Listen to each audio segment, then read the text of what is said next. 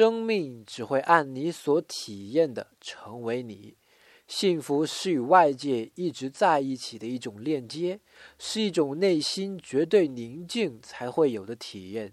知道这一刻，体验这一刻，接受这一刻，你就已然开了。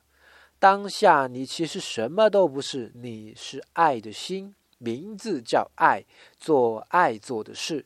大家好，今天要分享的是阿勋和他的《开启的世界》。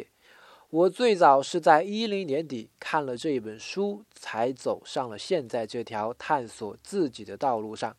今天这篇文字是阿勋的学员根据他的音视频整理出来的，我又节选了部分，可文章依然很长，而我又不想拆分，因为每一个句子都是如此的美丽。